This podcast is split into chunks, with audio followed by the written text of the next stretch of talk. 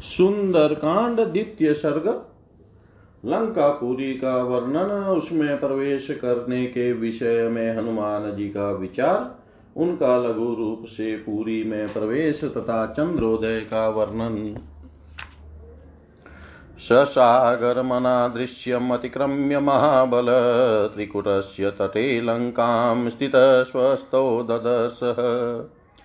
ततः पादपमुक्तेन पुष्पवर्षेण वीर्यवान् अभिवृष्टस्ततस्तत्र बभो पुष्पमयो हरि।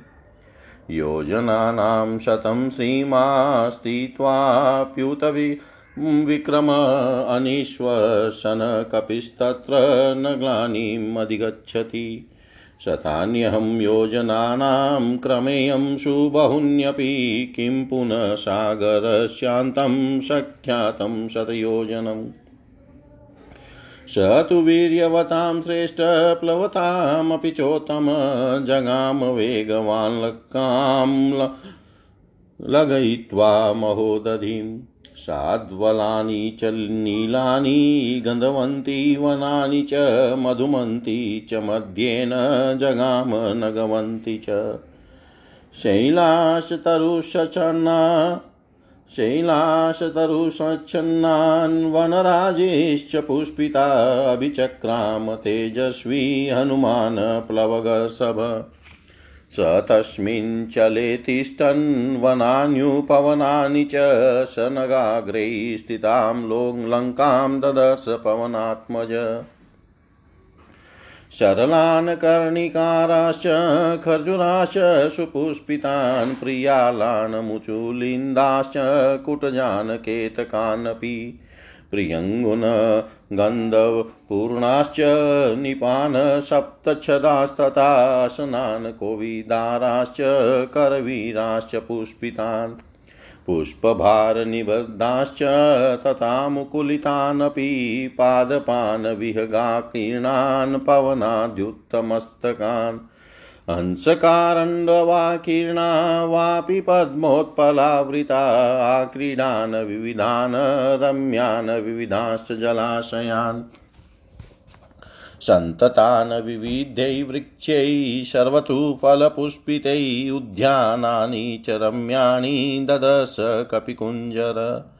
समासाद्य च लक्ष्मीवान् लङ्कां रावणपालितां परिखाभिः सीतापहरणात् तेन रावणेन सुरक्षितां समन्ताद्विचरद्भिश्च राक्षसैरुग्रधनं वभि। काञ्चनेनावृतां रम्यां प्राकारेण महापुरीं गृहेश्च गिरिशङ्काशैः शारदाम्बून्दसन्निभै। पाण्डुराभिप्रतोलिभिरुचाभिर विसंवृतामटालकशताकीर्णां पताकाध्वजशोभिताम्। तौरणे काञ्चने दिव्यै लतापङ्क्तिर्विराजिते ददर्श हनुमाल्लङ्कां देवो देवपुरीमिव। गिरिमूर्धिनि स्थितां लङ्कां पाण्डुरे भवने शुभे ददर्श स कपिश्रीमान् पुरीमाकाशगामिव पालितां राक्षसेन्द्रेन्निर्मिता विश्वकर्मणा प्लवमानमिवाकाशो ददश हनुमान् कपि। वप्रप्राकारजगनां विपुलाम्बुवनाम्बरां शतग्निशुल्के शान्तामटालकावतंसकाम् मनसेव कृतां लङ्कां निर्मितां विश्वकर्मणा द्वारमुत्तरमासाद्य चिन्तयामास वानर कैलासनिलय प्रख्यमालिखन्तमिवाम्बरं ह्रियमाणमिवाकाशमुश्रितै भवोनौतमै सम्पूर्णा राक्षसै घोरे नार्गे भोगवतीमिव चिन्त्यां सुकृतां स्पष्टां कुबेराद्यूषितां पुरा। दष्ट्राभिभौ विशूरे शूलपट्टिश्च पाणिभिरक्षितां राक्षसै घौरै गुहामासि विषेरिव तस्याश्च महतीं गुप्तिं सागरं च निरीक्ष्य स रावणं च रिपुं घोरं चिन्तयामाश वानर। आगत्यापीह हर्यो भविष्यन्ति निरर्थका न हि युधेन वै लङ्का शक्या जेतुं सुरेरपि। इमां त्वविषमां लङ्कां दुर्गा रावणपालितां प्राप्यापि सुमहाबाहु किं करिष्यति राघव? अवकाशो न सां नस्तु राक्षसे स्वभिगम्यते न दानस्य न भेदस्य नैव युद्धस्य दृश्यते। चतुर्णामेव हि गति वानराणां तरस्विनां वालिपुत्रस्य नीलस्य मम राज्ञश्च धीमत। यावज्जानामि वेदेहीं यदि जीवति वानवा, तत्रैव चिन्तयिष्यामि दृष्ट्वां तां जनकात्मजाम्। ततः स चिन्तयामास मुहूर्तं कपिकुञ्जर गिरे शृङ्गे स्थितस्मस्मिन् रामस्याभ्युदयं तत्। अनेन रूपेण मया न शक्या रक्षसां पुरी प्रवेष्टुं राक्षसे गुप्ता क्रूरे बलसमन्विते। महोजशो महावीर्या बलवन्तश्च राक्षसा वञ्चनीया मया सर्वे जानकीं परिमार्गता। लक्ष्यालक्ष्येण रूपेण रात्रौ लङ्कापुरी मया प्राप्तकालं प्रवेष्टुं मे कृत्यं साधयितुं महत् तां पुरीं तादृशीं दृष्ट्वा दुरादशां सुरासुरैः हनुमाश्चिन् तयामाश विनिश्वस्य मुहुर्मुहुः केनोपायेन पश्येयं। मैथिलीं जनकात्मजाम्, अदृष्टो राक्षसेन्द्रेण रावणेन दुरात्मना। न विनश्येत कथं कार्यं, रामस्य विदितात्मन, एकामेकस्तु पश्येयं रहिते जनकात्मजाम्। भूताश्च चाता विनश्यन्ति देशकालविरोधिता विकलं दूतमासाद्य तमसूर्योदये यथा। अर्थानर्थान्तरे बुद्धिनिश्चितापि न शोभते, धातय घातयन्ति कार्याणि दूता पण्डितमानिन न विनश्येत कथं कार्यं वैकल्वयं, न कथं भवेत् लङ्घनं च समुद्रस्य कथं नु न भवेत् वृथा। मयि दृष्टे तु रक्षोभिरामस्य विदितात्मन भवेदव्यर्थमिदं कार्यं रावणार्थमीक्षत न हि शक्यं क्वचितः स्थातुमविज्ञातेन राक्षसै अपि राक्षसरूपेण किमुतान्येन केनचित्। वापुर्यप् वायुरप्यत्र नाज्ञातश्चरेदिति मतिर्मम नैव्यामात्रा विदितं किञ्चिद् रक्षसां भीमकर्मणाम्। याहं यदि तिष्ठामि स्वेन रूपेण संवृतविनाशमुपयास्यामि भर्तुरतश्च हास्यति। तदहं स्वेन रूपेण रजन्यां हृष्वतां गतलङ्कामभिपतिष्यामि राघवस्यार्थसिद्धये। रावणस्य पुरीं रात्रौ प्रविश्य सुदुरासदां, प्रविश्य भवनं सर्वं द्रक्ष्यामि जनकात्मजाम्। इति निश्चित्य हनुमान् सूर्याशास्तमयं कपि आञ्चकाङ्क्षै तदा वीरो वेदिहां दर्शनोत्सुक। सूर्ये चास्तं गते रात्रौ देहं संक्षिप्य मारुति वृंशदंशकमात्रोत बभुवाद्भुतदर्शन प्रदोषकाले हनुमास्तूर्णमुत्पत्य वीर्यवान् प्रविवेश पुरीं रम्यां प्रविभक्तमहापदाम् प्रासादमाला विततां स्तम्भे काञ्चनसन्निभे सातकुम्भनिभे जाले गन्धर्वनगरोपमाम् सप्तभौमाष्टभौमैश्च सददश महापुरीं तले स्फटिकसङ्कीर्णकार्तस्वरविभूषिते वैदुर्यमणिचित्रेश्च मुक्ता जालविभूषितैस्तैस्तै सुशुभिरे तानि भवनान्यत्र रक्षसाम्। काञ्चनानि विचित्राणि, ता तोरणानि च रक्षसां लङ्कामुद्योतयामाशु सर्वतः समलङ्कृताम् अचिन्त्यामद्भुताकारां दृष्ट्वा लङ्कां महाकपि आसीदविषणो हृष्टश्च वैदिहां दशनोत्सुक स पाण्डुराविदविमान्मालिनीं माहर्जाम्बुन्दजालतोरणाम् यशस्विनीं रावणबाहुपालितां चपाचरेवीं बलशुपालिताम् चन्द्रोऽपि साचीव्यमिवास्य कुर्वस्तारा गणे गतो विराजन।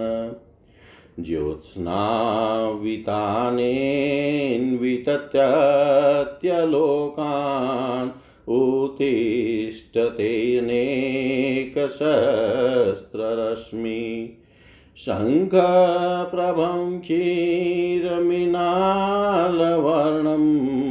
उद्गच्छमानं वयभासमानं ददशं चन्द्रं सकपि प्रवीर पोप्लूयमानं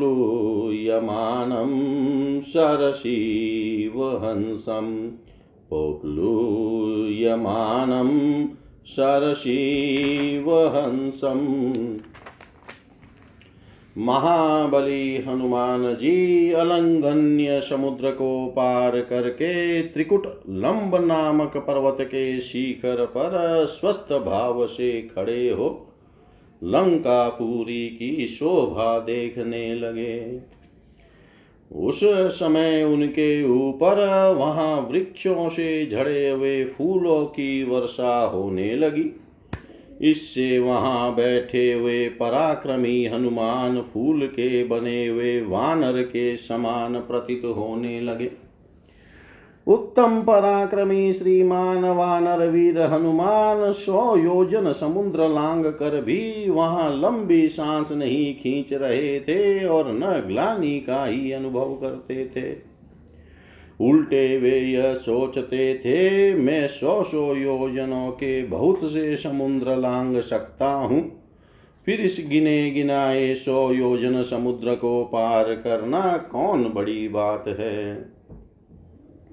बलवानों में श्रेष्ठ तथा वानरों में उत्तम वे वेगवान पवन कुमार महासागर को लांग कर शीघ्र ही लंका में जा पहुँचे।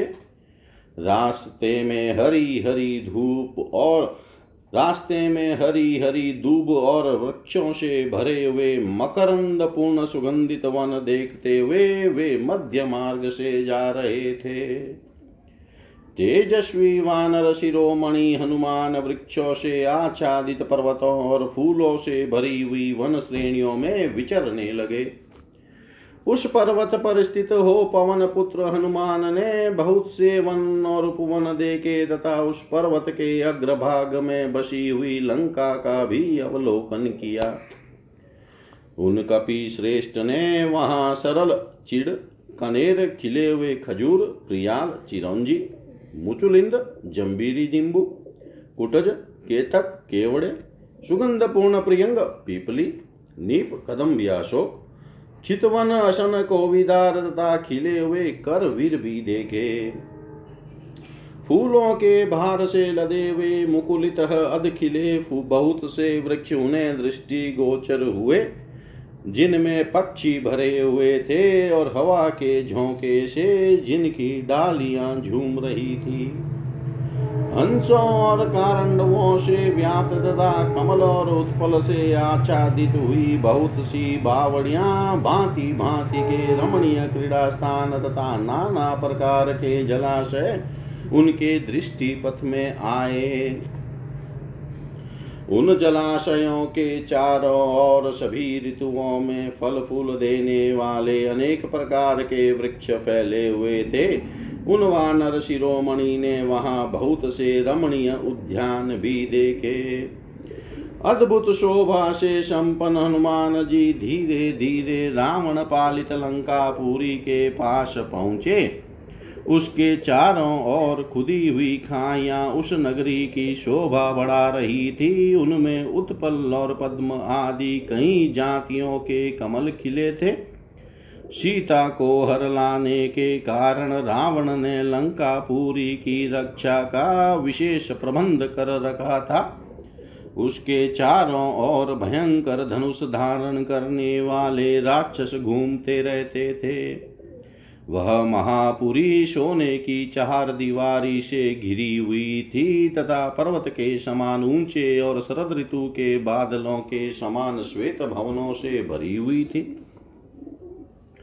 श्वेत रंग की ऊँची ऊँची सड़कें उस पूरी को सब ओर से घेरी हुई थी।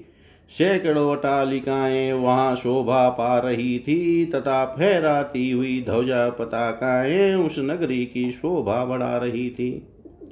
उसके बाहरी फाटक सोने के बने हुए थे और उनकी दीवारें लता बैलों के चित्र से सुशोभित थी।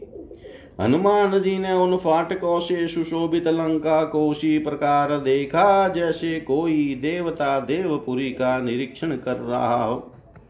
तेजस्वी कपि हनुमान ने सुंदर शुभ्र सदनों से सुशोभित और पर्वत के शिखर पर स्थित लंका को इस तरह देखा मानो वह आकाश में विचरने वाली नगरी हो। कपिपर हनु, कपिवर हनुमान ने विश्वकर्मा द्वारा निर्मित तथा राक्षस राज रावण द्वारा सुरक्षित उस पुरी को आकाश में तैरती सी देखा। विश्वकर्मा की बनाई हुई लंका मानो उनके मानसिक संकल्पना से रची गई एक सुंदर स्त्री थी। चार दीवारी और उसके भीतर की वेदी, उसकी जगन स्थली जान पड़ती थी। समुद्र का विशाल जल राशि और वन उसके वस्त्र थे। शतग्नि और शूल नामक अस्त्र ही उसके केस थे और बड़ी बड़ी अटालिकाएँ उसके लिए कर्ण भूषण सी प्रतीत हो रही थी। उस पुरी के उत्तर द्वार पर पहुंचकर वानर वीर हनुमान जी चिंता में पड़ गए। वह द्वार कैलाश पर्वत पर बसी हुई अलकापुरी के बहिर्द्वार के समान ऊँचा था और आकाश में रेखा सी खींचता जान पड़ता था, ऐसा जान पड़ता था, मानो अपने ऊँचे ऊँचे प्रासादों पर आकाश को उठा रखा है। लंकापुरी भयानक राक्षसों से उसी तरह भरी थी जैसे पाताल की भोगवती पुरी नागों से भरी रहती है। उसकी निर्माण कला अचिंत्य थी। उसकी रचना सुंदर ढंग से की गई थी। वह हनुमान जी को स्पष्ट दिखाई देती थी। पूर्व काल में साक्षात कुबेर वहाँ निवास करते थे। हाथों में शूल और पटिस लिए बड़ी बड़ी दाढ़ों वाले बहुत से सूरवीर घोर राक्षस लंका पूरी की उसी प्रकार रक्षा करते थे। जैसे विषधर सर्प अपनी पूरी की करते हैं। उस नगर की बड़ी भारी चौकसी उसके चारों ओर समुद्र की खाई तथा रावण जैसे भयंकर शत्रु को देखकर हनुमान जी इस प्रकार विचारने लगे। यदि वानर यहाँ तक आ जाए तो भी वे व्यर्थ ही सिद्ध होंगे, क्योंकि युद्ध के द्वारा देवता भी लंका पर विजय नहीं पा सकते। जिससे भड़कर विषम संकट पूर्ण स्थान और कोई नहीं है उस रावण पालित इस दुर्गम लंका में आकर महाबाहु श्री रघुनाथ जी भी क्या करेंगे? राक्षसों पर साम, सामनीति के प्रयोग के लिए तो कोई गुंजाइश ही नहीं है। इन पर दान भेद और युद्ध, दंड नीति का प्रयोग भी सफल होता नहीं दिखाई देता। यहाँ चार ही वेगशाली वानरों की पहुँच हो सकती है। बाली पुत्र अंगद की, नील की, मेरी और बुद्धिमान राजा सुग्रीव की। अच्छा पहले यह तो पता लगाऊँ कि विदेह कुमारी सीता जीवित है या नहीं। जनक किशोरी का दर्शन करने के पश्चात ही मैं इस विषय में कोई विचार करूँगा। तदंतर उस पर्वत शिखर पर खड़े हुए कपि श्रेष्ठ हनुमान जी श्री रामचंद्र जी के अभ्युदय के लिए सीता जी का पता लगाने के उपाय पर दो घड़ी तक विचार करते रहे। उन्होंने सोचा, मैं इस रूप से राक्षसों की इस नगरी में प्रवेश नहीं कर सकता, क्योंकि बहुत से क्रूर और बलवान राक्षस इसकी रक्षा कर रहे हैं। जानकी की खोज करते समय मुझे अपने को छिपाने के लिए यहाँ के सभी महातेजस्वी, महापराक्रमी और बलवान राक्षसों से आँख बचानी होगी। अतः मुझे रात्रि के समय ही नगर में प्रवेश करना चाहिए और सीता का अन्वेषण रूप यह महान समयोचित कार्य सिद्ध करने के लिए ऐसे रूप का आश्रय लेना चाहिए जो आँख से देखा न जा सके। केवल कार्य से यह अनुमान हो कि कोई आया था। देवताओं और असुरों के लिए भी दुर्जय वैसी लंकापुरी को देखकर हनुमान जी बारंबार लंबी सांस खींचते हुए यो विचार करने लगे। किस उपाय से काम लू जिससे दुरात्मा राक्षस राज रावण की दृष्टि से ओझल रहकर मैं मिथिलेश नंदनी जनक किशोरी सीता का दर्शन प्राप्त कर सकूँ? किस रीति से कार्य किया जाए जिसमें जगत विख्यात श्री रामचंद्र जी का काम भी न बिगड़े और मैं एकांत में अकेली जानकी जी से भेंट भी कर लू? कई बार कातर अथवा अविवेक पूर्ण कार्य करने वाले दूत के हाथ में पड़कर देश और काल के विपरीत व्यवहार होने के कारण बने बनाए काम भी उसी तरह बिगड़ जाते हैं। जैसे सूर्योदय होने पर अंधकार नष्ट हो जाता है। राजा और मंत्रियों द्वारा निश्चित किया हुआ कर्तव्य कर्तव्य विषयक विचार भी किसी अविवेकी दूत का आश्रय लेने से शोभा नहीं पाता है, असफल हो जाता है। अपने को पंडित मानने वाले अविवेकी दूत सारा काम ही चौपट कर देते हैं। अच्छा तो किस उपाय का अवलंबन करने से स्वामी का कार्य नहीं बिगड़ेगा? मुझे घबराहट या अविवेक नहीं होगा और मेरा यह समुद्र का लांगना भी व्यर्थ नहीं होने पाएगा। यदि राक्षसों ने मुझे देख लिया तो रावण का अनर्थ चाहने वाले उन विख्यात नामा भगवान श्री राम का यह कार्य सफल न हो सकेगा। यहाँ दूसरे किसी रूप की तो बात ही क्या है? राक्षस का रूप धारण करके भी राक्षसों से अज्ञात रहकर कहीं ठहरना असंभव है। मेरा तो ऐसा विश्वास है कि राक्षसों से छिपे रहकर वायुदेव भी इस पूरी में विचरण नहीं कर सकते।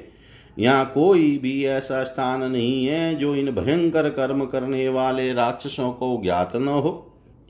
यदि यहाँ मैं अपने इस रूप से छिप कर भी रहूँगा तो मारा जाऊँगा और मेरे स्वामी के कार्य में भी हानि पहुंचेगी। अतः मैं रघुनाथ जी का कार्य सिद्ध करने के लिए रात में अपने इसी रूप से छोटा सा शरीर धारण करके लंका में प्रवेश करूँगा। यद्यपि रावण की इस पूरी में जाना बहुत ही कठिन है, तथापि रात को इसके भीतर प्रवेश करके सभी घरों में घुसकर मैं जानकी की जानकी जी की खोज करूँगा। ऐसा निश्चय करके वीर वानर हनुमान विदेह नंदनी के दर्शन के लिए उत्सुक हो उस समय सूर्यास्त की प्रतीक्षा करने लगे। सूर्यास्त हो जाने पर रात के समय उन पवन कुमार ने अपने शरीर को छोटा बना लिया। वे बिल्ली के बराबर होकर अत्यंत अद्भुत दिखाई देने लगे। प्रदोष काल में पराक्रमी हनुमान तुरंत ही उछल कर उस रमणीय पुरी में घुस गए। वह नगरी पृथक पृथक बने हुए चौड़े और विशाल राजमार्गों से सुशोभित थी। उसमें प्रासादों की लंबी पंक्तियाँ दूर तक फैली हुई थी। सुनहरे रंग के खंबे खंभों और सोने की जालियों से विभूषित वह नगरी गंधर्व नगर के समान रमणीय प्रतीत होती थी। हनुमान जी ने उस विशाल पुरी को सतमहले अठ महले, मकानों और स्वर्ण जटित स्पट्टिक मणि के फर्शों से सुशोभित देखा। उनमें वे दुर्य निलंबी जड़े गए थे, जिसमें उनकी विचित्र शोभा होती थी। मोतियों की जालियाँ भी उन महलों की शोभा बढ़ाती थी। उन सब के कारण राक्षसों के वे भवन बड़ी सुंदर शोभा से संपन्न हो रहे थे। सोने के बने हुए विचित्र फाटक सब और से सजी हुई राक्षसों की उस लंका को और भी उद्दीप्त कर रहे थे। ऐसी अचिंत्य और अद्भुत आकार वाली लंका को देख कर महाकवि हनुमान विषाद में पड़ गए, परंतु जानकी जी के दर्शन के लिए उनके मन में बड़ी उत्कंठा थी। इसलिए उनका हर्ष और उत्साह भी कम नहीं हुआ। परस्पर सटे हुए श्वेत वर्ण की शतमंजिले महलों की पंक्तियाँ लंकापुरी की शोभा बढ़ा रही थी। बहुमूल्य जाम्बुनंद नामक स्वर्ण की जालियों और वंदनवारों से वहाँ के घरों को सजाया गया था। भयंकर बलशाली निशाचार ऋषि उस पूरी की अच्छी तरह रक्षा करते थे। रावण के बाहुबल से भी वह सुरक्षित थी। उसके यश की ख्याति सुदूर तक फैली हुई थी। ऐसी लंकापुरी में हनुमान जी ने प्रवेश किया। उस समय तारा गणों के साथ उनके बीच में विराजमान अनेक सहस्त्र किरणों वाले चंद्रदेव भी हनुमान जी की सहायता सी करते हुए समस्त लोकों पर अपनी चांदनी का चंदोवासा तान कर उदित हो गए।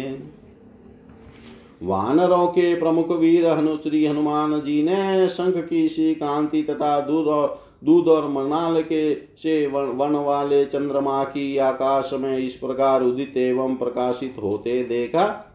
मानो किसी सरोवर में कोई हंस तैर रहा हो, इतिहास ही श्रीमद रामायण।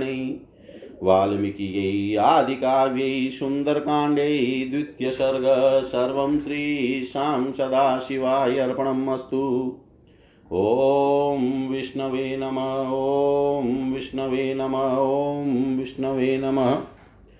सुंदरकांड तृतीय सर्ग लंकापुरी का अवलोकन करके हनुमान जी का विस्मित होना उसमें प्रवेश करते समय निशाचरी लंका का उन्हें रोकना और उनकी मार से विहवल होकर उन्हें पुरी में प्रवेश करने की अनुमति देना। शलम्बशिखरैलम्बे लम्बतो यदंसन्निभे सत्त्वमास्ताय मेधावी हनुमान् मारुतात्मज विवेश कपिकुञ्जर रम्यकानन्तोयाढ्यां पुरीं रावणपालिता। शारदाम्बुधर प्रख्ये भवनेरुपशोभितां सागरोपमनिर्घोषा सागरानिलसेविता सुपुष्टबलसम्पुष्टां यथेव विटपावतीं चारुतोरण निर्यूहा पाण्डुरध्वता वारतोरणां भुजगाचरितां गुप्तां शुभां भोगवतीमिव तां स विद्युदधन् गणाकीर्णा ज्योतिगणनिषेवितां चण्डमारुतनिरालां यथा चाप्यमरावतीं शातकुम्भेन महता प्राकारेणा भीसंवृतां किङ्किन्नि किङ्किणीजालघोषाभिपतकभिरलङ्कृताम् आसाद्य सहसा हृष्टप्राकारमभिपेदिवान् विस्मयाविष्टहृदय पुरीमालोक्य सर्वथ जाम्बुन्न दमयै द्वारे वैदूर्यकृतवेदिकवज्रस्फटिकमुक्ताभिनि मणिकूटिमभूषिते तप्तहाटकनियूये राजतामलपाण्डुरै वैदूर्यकृतो कृतसोपाने स्फाटिकान्तरपांशुभिः चारुसञ्जवनोपेते खम्मिवोत्पतिते शुभे क्रौञ्चबहिणसङ्घुष्टे राजहंसनिषेविते तुर्य भरणनिघोषे सर्वतः परिनादितान् वश्वोकसारप्रतिमां समीक्ष्य नगरीं तत। कामीवोत्पतितां लङ्कां जहस हनुमान् कपितां समीक्षय पुरीं लङ्कां राक्षसाधिपते शुभामनुत्तमां हृदिं मतिं चिन्तयामाश वीर्यवा। ने नेयमन्येन नगरी शक्या धर्षयतुं बलात् रक्षिता रावणबलेरुद्यता युधपाणिभिः कुमुदाङ्गदयो वापि सुषेणस्य महाकपे प्रसिद्धेयं भवेद भूमिमेन्दवी द्विविधयोरपि विवसतस्तनुजस्य हरे च कुशपर्वण ऋक्षस्य कपिमुख्यस्य मम चैव गतिर्भवेत् समीक्षय च महाबाहो राघवस्य पराक्रमं, लक्ष्मणस्य च विक्रान्तमभवत् प्रीतिमान् कपि तां रत्नवसनोपेतां गोष्ठागारावतंसिकां यन्त्रागारस्तनिमृदा प्रमदामिव भूषितां, तां नष्टतिमिरां दीपे भास्वरेश्च महाग्रहे नगरीं राक्षसेन्द्रस्य स ददर्श महाकपि अथ सा हरिशार्दूलम् प्रविशन्तं महाकपिं नगरीष्वेन रूपेण ददश पवनात्मजा सा तं हरिवरं दृष्ट्वा लङ्कारावणपालिता स्वयमेवोत्थिता तत्र विकृताननदर्शना पुरस्तात् तस्य वीरस्य वायुषुनोरतिष्ठत मुञ्चमाना महानादं ब्रवीत पवनात्मजम् कस्त्वं केन च कार्येणीय प्राप्तो वनालय कथयस्त्वेह यत् तत्त्वं यावत् प्राणाधरन्ति ते। न शक्यं खल्वियं कलङ्कां प्रवेष्टुं वानरम् वानरत्वया रक्षिता रावणबलेरभिगुप्ता समन्तत। अथ तां ब्रविदवीरो हनुमानग्रतस्थिता कथयिष्यामि तत तत्त्वं यन्मां त्वां परिपृच्छसे, का त्वं विरूपनयना पुरद्वारे अवतिष्ठसे, किमर्थं चापि माँ क्रोधानि भत्सर्यसि दारुणे। अनुमदवचनं श्रुत्वा लङ्काशा कामरूपिणि उवाच वचनं क्रुधा परुषं पवनात्मजम्। अहं राक्षसराजस्य रावणस्य महात्मन आज्ञप्रतीक्षा दुर्दशा रक्षामि नगरीमिमा न शक्यं मामवज्ञाय प्रवेष्टु नगरीमिमां मध्यप्राणे परित्यक्तस्वप्यस्य नियतो मया। अहं हि नगरी लङ्का स्वयमेव प्लवङ्गम सर्वतः परिरक्षामि अतस्ते कथितं मया। लङ्काया वचनं श्रुत्वा हनुमानमारुतात्मज मारुतात्मज यत्नवान् स हरिश्रेष्ठस्थितः शैल इवापर। स तां स्त्रीरूपविकृतां दृष्ट्वा वानरपुङ्गव आबभाषे अथ मेधाविशत्ववान् प्लवगसभ द्रक्ष्यामि नगरीं लङ्कां शाटप्राकारतोरणामित्यथमी असम्प्राप्त परं कौतूहलं हि मे वनान्यप वन्नान्युपवनानि अलङ्काय काननानि च सर्वतो गृहमुख्यानि दृष्टु मागमनं हि मे तस्य तद्वचनं श्रुत्वा लङ्काशकामरूपिणी भूय एव पुनर्वाक्यं बभाषे परुषाक्षर मामनीजित्य दुर्बुधे राक्षसेश्वरपालिता न शक्यं हि अद्य ते द्रष्टुं पुर्यं वानराधम ततः स हरिसाधुलस्तामुवाच निशाचरि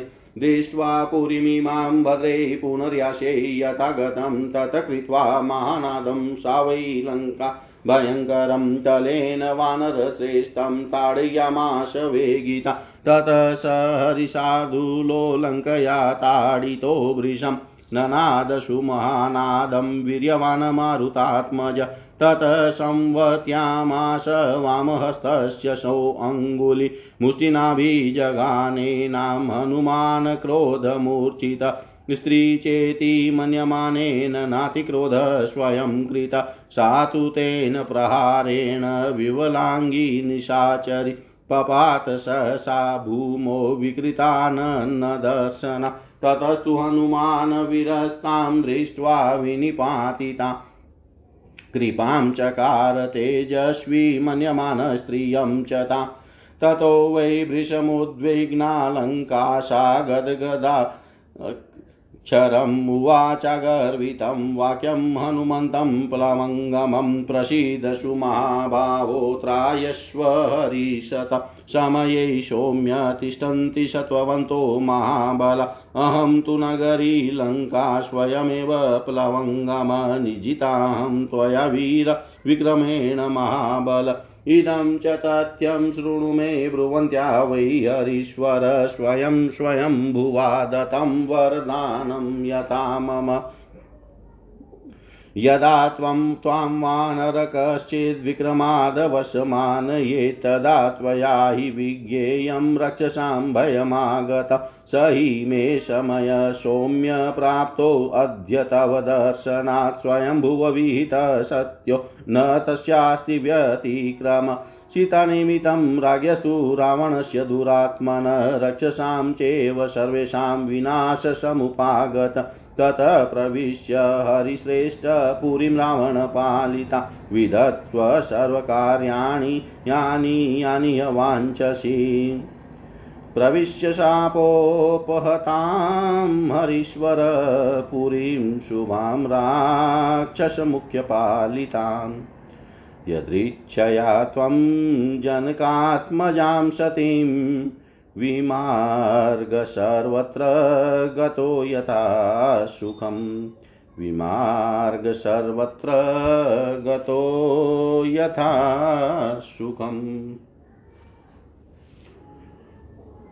ऊँचे शिखर वाले लंब, त्रिकुट पर्वत पर जो महान मेघों की घटा के समान जान पड़ता था बुद्धिमान महाशक्तिशाली कपि श्रेष्ठ पवन कुमार हनुमान ने सत्व गुण का आश्रय ले रात के समय रावण पालित लंकापुरी में प्रवेश किया।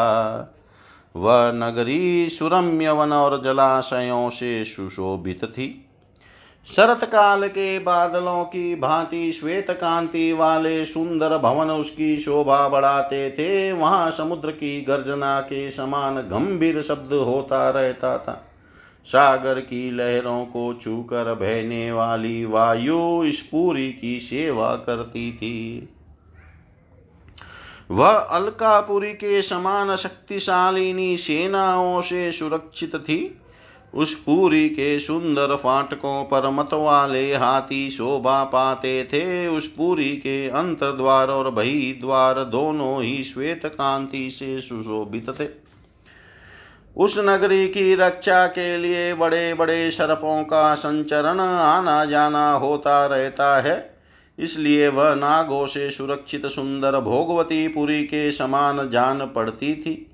अमरावती, पुरी के समान, वहाँ आवश्यकता के अनुसार बिजलियों सहित मेघ छाए रहते थे। ग्रहों और नक्षत्रों के सदृश विद्युत दीपों के प्रकाश से वह पूरी प्रकाशित थी, तथा प्रचंड वायु की ध्वनि वहाँ सदा होती रहती थी। सोने के बने हुए विशाल परकोटों से घिरी हुई लंका पूरी क्षुद्र घंटिकाओं की झनकार से युक्त पाता पताकाओं द्वारा अलंकृत थी। उस पुरी के समीप पहुंचकर हर्ष और उत्साह से भरे हुए हनुमान जी सहसा उछल कर उसके पर कोटे पर चढ़ गए। वहाँ सब और से लंकापुरी का अवलोकन करके हनुमान जी का चित आश्चर्य से चकित हो उठा। स्वर्ण के बने हुए द्वारों से उस नगरी की अपूर्व शोभा हो रही थी। उन सभी द्वारों पर नीलम के चबूतरे बने हुए थे। वे सब द्वार हीरों, स्फटिकों और मोतियों से जड़े गए थे। मणिमयी फरसें उनकी शोभा बढ़ा रही थी। उनके दोनों और तपाए स्वर्ण के बने हुए हाथी शोभा पाते थे। उन द्वारों का ऊपरी भाग चांदी से निर्मित होने के कारण स्वच्छ और श्वेत था। उनकी सीढ़ियाँ नीलम की बनी हुई थी। उन द्वारों के भीतरी भाग स्फटिक मणि के बने हुए और धूल से रहित थे।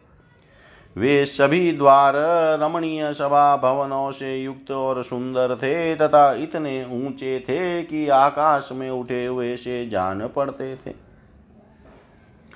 वहाँ क्रौच और मयूरों के कलरव गूंजते रहते थे। उन द्वारों पर राजहंस नामक पक्षी भी निवास करते थे।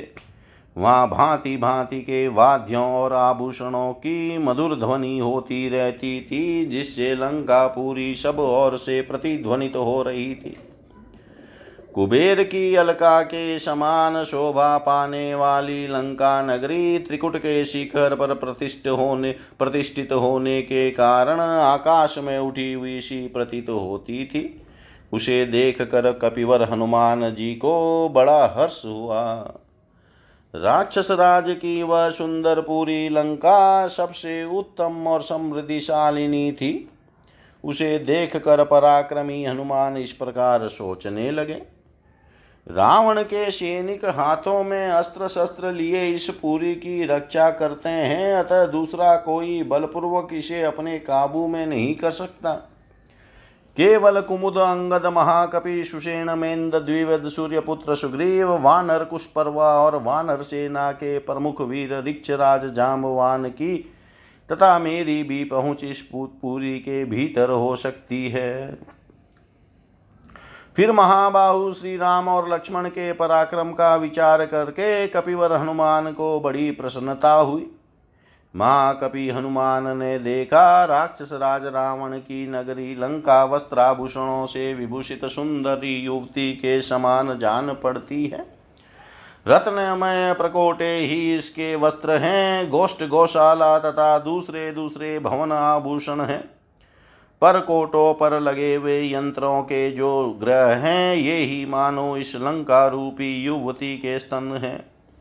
यह सब प्रकार की समृद्धियों से संपन्न है। प्रकाश पूर्ण दीपों और महान ग्रहों ने यहाँ का अंधकार नष्ट कर दिया है। तदंतर वानर श्रेष्ठ महाकपि पवन कुमार हनुमान उस पुरी में प्रवेश करने लगे। इतने में ही उस नगरी की अधिष्ठात्री देवी लंका ने अपने स्वाभाविक रूप में प्रकट होकर उन्हें देखा। वानर श्रेष्ठ हनुमान को देखते ही रावण पालित लंका स्वयं ही उठ खड़ी हुई। उसका मुँह देखने में बड़ा विकट था। वह उन वीर पवन कुमार के सामने खड़ी हो गई और बड़े ज़ोर से गर्जना करती हुई उनसे इस प्रकार बोली, वनचारी वानर, तू कौन है और किस कार्य से यहाँ आया है? तुम्हारे प्राण जब तक बने हुए हैं, तब तक ही यहाँ आने का जो यथार्थ रहस्य है, उसे ठीक ठीक बता दो। वानर रावण की सेना सब और से इस पूरी की रक्षा करती है, अतः निश्चय ही तू इस लंका में प्रवेश नहीं कर सकता। तब वीरवर हनुमान अपने सामने खड़ी हुई लंका से बोले, क्रूर स्वभाव वाली नारी तू मुझसे जो कुछ पूछ रही है, उसे मैं ठीक ठीक बता दूँगा, किंतु पहले यह तो बता, तू है कौन? तेरी आँखें बड़ी भयंकर है, तू इस नगर के द्वार पर खड़ी है, क्या कारण है कि तू इस प्रकार क्रोध करके मुझे डांट रही है? हनुमान जी की यह बात सुनकर इच्छा अनुसार रूप धारण करने वाली लंका कुपित हो उन पर, उन पवन कुमार से कठोर वाणी में बोली मैं महामना राक्षस राज रावण की आज्ञा की प्रतीक्षा करने वाली उनकी सेविका हूँ। मुझ पर आक्रमण आक्रमण करना किसी के लिए भी अत्यंत कठिन है। मैं इस नगरी की रक्षा करती हूँ। मेरी अवहेलना करके इस पूरी में प्रवेश करना किसी के लिए भी संभव नहीं है। आज मेरे हाथ से मारा जाकर तो प्राणहीन हो, इस पृथ्वी पर शयन करेगा। वानर में स्वयं ही लंका नगरी हूँ, अतः सब और से इसकी रक्षा करती हूँ। यही कारण है कि मैंने तेरे प्रति कठोर वाणी का प्रयोग किया है। लंका की यह बात सुनकर पवन कुमार कपि श्रेष्ठ हनुमान उसे जीतने के लिए यत्नशील हो, दूसरे पर्वत के समान वहाँ खड़े हो गए। लंका को विकराल राक्षसी के रूप में देकर बुद्धिमान वानर शिरोमणि शक्तिशाली कपि श्रेष्ठ हनुमान ने उससे इस प्रकार कहा, मैं अटालिकाओं पर कोटों और नगर द्वारों सहित इस लंका नगरी को देखूँगा, इसी प्रयोजन से यहाँ आया हूँ। इसे देखने के लिए मेरे मन में बड़ा कौतूहल है। इस लंका के जो वन उपवन कानन और मुख्य मुख्य भवन हैं, उन्हें देखने के लिए ही यहाँ मेरा आगमन हुआ है। हनुमान जी का यह कथन सुनकर इच्छा अनुसार रूप धारण करने वाली लंका पुनः कठोर वाणी में बोली, खोटी बुद्धि वाले नीच वानर राक्षसेश्वर राक्षसेश्वर रावण के द्वारा मेरी रक्षा हो रही है। तू मुझे परास्त किए बिना आज इस पूरी को नहीं देख सकता। तब उन वानर शिरोमणि ने उस निशाचरी से कहा, भद्र, इस पूरी को देख कर मैं फिर जैसे आया हूँ, उसी तरह लौट जाऊँगा। यह सुनकर लंका ने बड़ी भयंकर गर्जना करके वानर श्रेष्ठ हनुमान को बड़े ज़ोर से एक थप्पड़ मारा। लंका द्वारा इस प्रकार ज़ोर से पीटे जाने पर उन परम पराक्रमी पवन कुमार कपिश्रेष्ठ हनुमान ने बड़े ज़ोर से सिंह नाद किया। फिर उन्होंने अपने बाएँ हाथ की अंगुलियों को मोड़कर मुट्ठी बना ली और अत्यंत कुपी हो उस लंका को एक मुक्का जमा दिया। उस स्त्री, उसे स्त्री समझकर हनुमान जी ने स्वयं ही अधिक क्रोध नहीं किया। किंतु उस लघु प्रहार से ही उस निशाचरी के सारे अंग व्याकुल हो गए। वह सहसा पृथ्वी पर गिर पड़ी। उस समय उसका मुख बड़ा विकराल दिखाई देता था। अपने ही द्वारा गिराई गई उस लंका की ओर देखकर उसे स्त्री समझकर तेजस्वी वीर हनुमान को उस पर दया आ गई। उन्होंने उस पर बड़ी कृपा की।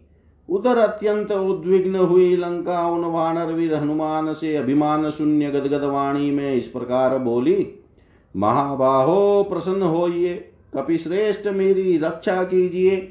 सौम्य महाबली सत्व गुणशाली वीर पुरुष शास्त्र की मर्यादा पर स्थिर रहते हैं। शास्त्र में स्त्री को अवध्य बताया है, इसलिए आप मेरे प्राण न लीजिए। महाबली वीर हनुमान, मैं स्वयं लंका पूरी ही हूँ। आपने अपने पराक्रम से मुझे परास्त कर दिया है। वानरेश्वर, मैं आपसे एक सच्ची बात कहती हूँ। आप इसे सुनिए।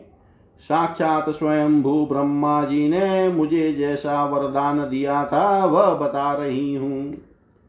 उन्होंने कहा था, जब कोई वानर तुझे अपने पराक्रम से वश में कर ले, तब तुझे यह समझ लेना चाहिए कि अब राक्षसों पर बड़ा भारी भय आ पहुँचा है। सौम्य, आपका दर्शन पाकर आज मेरे सामने वही घड़ी आ गई है। ब्रह्मा जी ने जिस सत्य का निश्चय कर दिया है, उसमें कोई उलट फेर नहीं हो सकता। अब सीता के कारण दुरात्मा राजा रावण तथा समस्त राक्षसों के विनाश का समय आ पहुँचा है।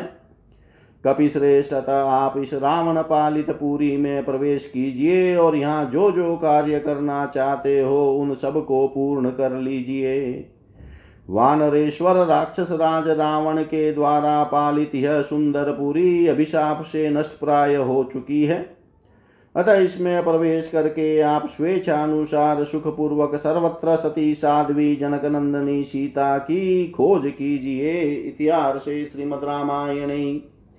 वाल्मीकि आदि काव्ये सुन्दरकाण्डे तृतीय सर्ग सर्वं श्रीशां सदाशिवाय अर्पणम् अस्तु ॐ विष्णवे नम, ॐ विष्णवे नम, ॐ विष्णवे नमः।